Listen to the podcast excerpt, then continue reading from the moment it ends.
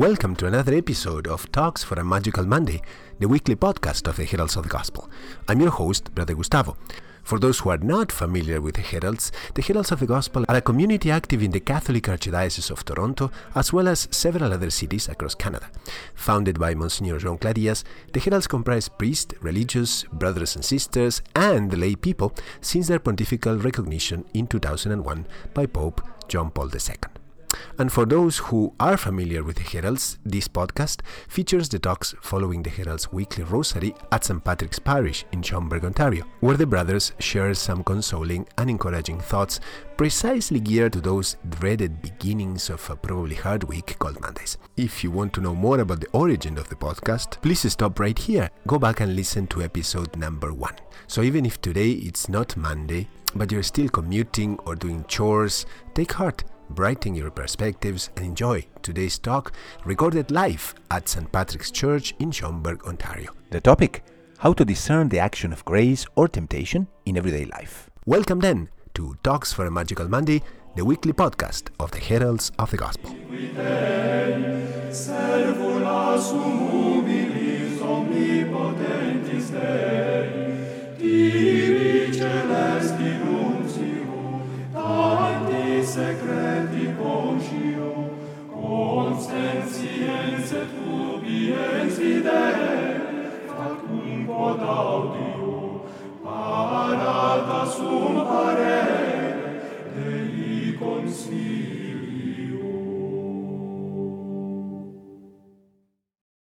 So, um, welcome back. I was I was thinking today about this topic, which is interesting: how to discern uh, the daily action of grace or temptation in everyday life. We're always bombarded by temptations or by graces, and sometimes we carry, we go on, we continue on, uh, you know, not not really thinking what happens with us right? And sometimes we tend to get distracted.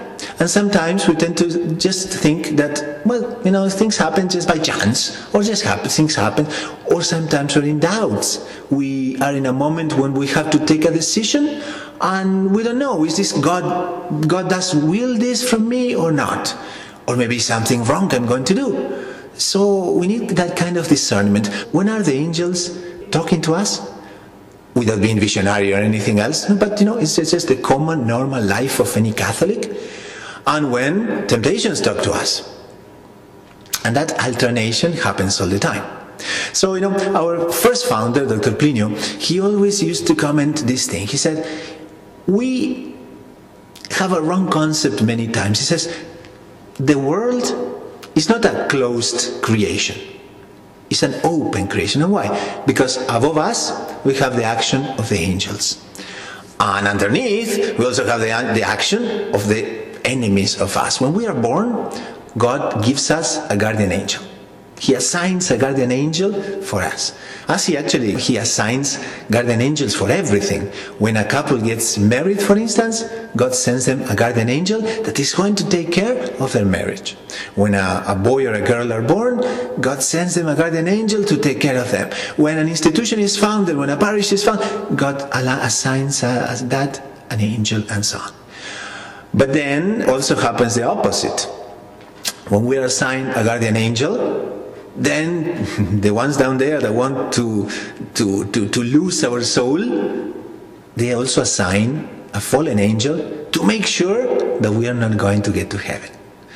And if we think about that, if we think that sometimes we are under the, the, the action of an angel, and some other times we're under the action of you know, the devil, because it is a, this counteraction, this is this fight going on, then our notion of things change quite drastically.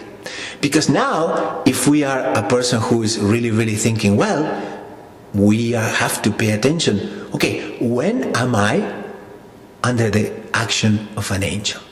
What are the characteristics of the action of an angel or the action of grace? And the opposite. St. Ignatius of Loyola, he's a master in the topic, and he talks about consolation and desolation, right? So he says, okay, by the fruits, we know the tree. So, what are the fruits of the action of an angel? Peace, joy, hope, serenity. So every time we experience peace, hope, joy, or serenity, we can be sure that the grace or the angels or divine providence is telling us something. And what are the opposite fruits of that? Depression, nervousness, um, agitation, insecurity. And then we have to create a second nature by which we are going to be able to, not in, in an obsessive manner, of course, but we have to be able to realize because we carry on and we continue on and so on. How many times we don't even think that an angel can inspire us something that is beautiful? We just think, oh, how well I'm thinking today, how, how, how well I'm feeling today, right? So we have to kind of create that second, we kind of exercise, you know, that, that, that kind of, you know, muscle that we have in the spirit so that we are going to be able to discern what is happening with us. And that requires a little bit of, again, of, of, of, an exercise and so on. But it's going to be very, very interesting to guide us on the everyday life, especially when we have to make decisions. Because sometimes we have to make difficult decisions and it's not that clear. Sometimes we have to tell something to someone and, you know, if we thought better, maybe we would say something that is different. Maybe we are all carried away by this agitation, by this uh, serious anger, maybe, or just we just want to tell this person what we have to. But tell me something is that person going to get better or worse after you say this? And if we examine ourselves and if we think a little bit, we're going to find out okay, so I'm going to say this, fine. Am I peaceful, joyful, serene, or I am agitated, depressed, and nervous. And there we go. Because it is proper of the grace of God to leave us in complete peace, in happiness. And when we say something, we're going to be moved by not venting our momentary, you know, impatience many times, but actually doing the opposite. We are going to go and say, okay, I want this person to get better. I want them to be the best version of themselves, as we say in the confirmation classes, right? So the best version of yourself, fantastic. So am I going to help this? Or I'm just going to vent my fury of the moment in such a way that the person is going to close himself or herself, is going to, in the end, is going to be also angry at me, and we're not going to get anywhere. So those are, you know, very, very beautiful rules of discernment Saint uh, Ignatius of Loyola gives us and that are very applicable to everyday life. Also, um, many times when we feel, we were talking about this last week, when we feel depressed, depression is tricky. If depression comes from a medical condition, okay, you know what, we go to the doctor, they help us and so on, because you know, sometimes we need vitamins, sometimes we need this, we need that, that's okay. But when it's something that is spiritual, there is a thermometer for us to find out. Well, uh, souls have, we have, everybody has something that is a thermometer that is given to us. And what is it? Is this good sadness, the bad sadness. What is the good sadness? The good sadness, believe it or not, comes from God. Why? Remember, by the fruits we know the tree. So the good sadness tells us this. Yep, you messed up. Yeah, you're not being the best version of yourself. Fantastic. Okay. But you know what? Let's get better at it. You know what? Let's do something. Go to confession, receive communion, I don't know, something, and then start getting better. Doing better, moving in the right direction. Let's go. So we are not happy with the way we are. We are not really happy with the way we are acting. But that gives us a sadness for not being the way we should be but at the same time that sadness propels us to be better. That comes from God. That is a grace of repentance, could be a grace of conversion, or could be a grace that is going to move us to be better. Fantastic. There is the other sadness, the bad sadness. And what is the bad sadness? The bad sadness tells us, Gustavo, there is no more hope. Give up. Stay in bed. Don't get out of home. Don't talk to anybody. And don't even think that God is going to be interested on you to get better. No. There is no more hope. There is no more plans for you. That's it. Give up. That is the bad sadness. That is the bad depression. And why can we say that doesn't come from God? By the fruits we know the tree, remember? So, when we are with this bad depression or the bad sadness, we can't pray we don't feel like turning towards Our Lady, turning towards God, turning towards Jesus in the Blessed Sacrament and asking for help. Not at all. We're kind of blocked. Everything closes. Uh, the whole horizon just looks dark and horrendous and, and, and without any hope. Why is this a symptom that this doesn't come from God? Because doesn't bring us to pray, doesn't allow us to pray, and doesn't allow us to focus into being better by the grace of God. So, by the fruit we know the tree. So, when we feel like that, number one, yes, we have to close the door for sure. Number two, we have to turn to Our Lady and be proactive when we are being tempted, we cannot just sit down and receive all the blows, right? Oh, okay, that's fine. I'm, you know, I'm in the middle of a temptation now. Boom. Okay, okay. I'm just going to be there here until you know everything goes away. No. At that moment, it's good to do a little bit of penance. Something simple. You're going to take a glass of water. Wait 30 more seconds. Why not? You're not going to die for that. And you offer a small sacrifice. But we're going to be proactive. We're going to be saying a rosary. Fantastic. You know what? Add three more Hail Marys or one more decade. Just because at this time we're under attack. And then let's do good exercises of piety. Hmm?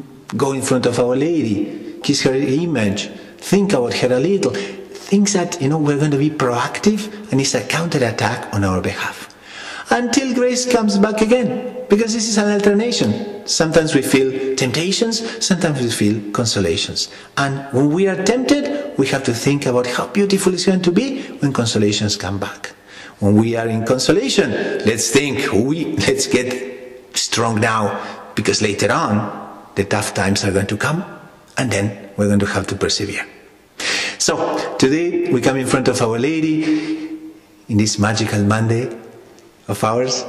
We take refuge at the feet of Our Lady. We pray a little bit. We say the Rosary. And why not? Let's ask her to help us to have that discernment. And every time we have to go through tough times, if you want to research it, there are 14 rules of St. Ignatius. St. Ignatius calls it the rules of discernment of spirits. It's for us to discern when consolation is acting or when desolation is coming. So those things are very, very formative because it's like a new lens by which we can see the everyday reality and it actually becomes a very interesting experience because when we start to see these things every day through this lens, life becomes incredibly interesting because now we're able to see the angels, not seeing physically, of course, but to feel, you know, the consolation of God or when desolation comes, we know where it comes from. Of course, this is a very short, you know, more, short talk about this. There will be much more. That's why people go into retreats, silent retreats of a week. When a missionary at the times of St. Ignatius was going to be sent on a, on, on a mission, a Jesuit at the time would spend one year on a silent retreat. Why? Because they would go to South America, they would go to Asia, they would go to Africa, and most of them would not come back. So they would spend a whole year in silence preparing themselves for that mission they were going to do. So, you know, this topic we're talking about, it could be you know, developed at length and length and length. But let's finish here asking Our Lady for that particular grace. That we always are discerning and we start to think, hey, what's coming here? comes from the angel, comes from my guardian angel, or comes from the other side. Ah, and it's going to be very, very interesting because once we discern, kind of everything becomes clear and we can make decisions and we can take positions in life that are much more profitable for us. So let's say one Hail Mary, asking Our Lady for that particular grace. In the name of the Father, the Son, the Holy Spirit. Amen. Hail Mary, full of grace, the Lord is with thee. Blessed art thou among women, and blessed is the fruit of thy womb, Jesus. Holy Mary, Mother of God, pray for us sinners, now and at the hour of our death. Amen. Immaculate Heart of Mary, Saint Joseph, Saint Patrick. In the name of the Father, the Son, and the Holy Spirit. Amen. Good night, everyone. Rest well.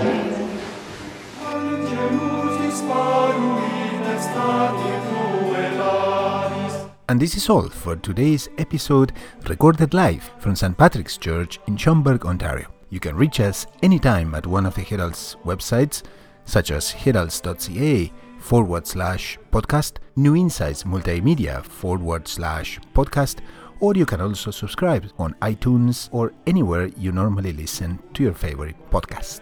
And as per now, pray hard, work hard, keep growing in devotion to the Eucharist and our Blessed Mother, evangelize by word and example, and be every day more and more a real herald of the gospel.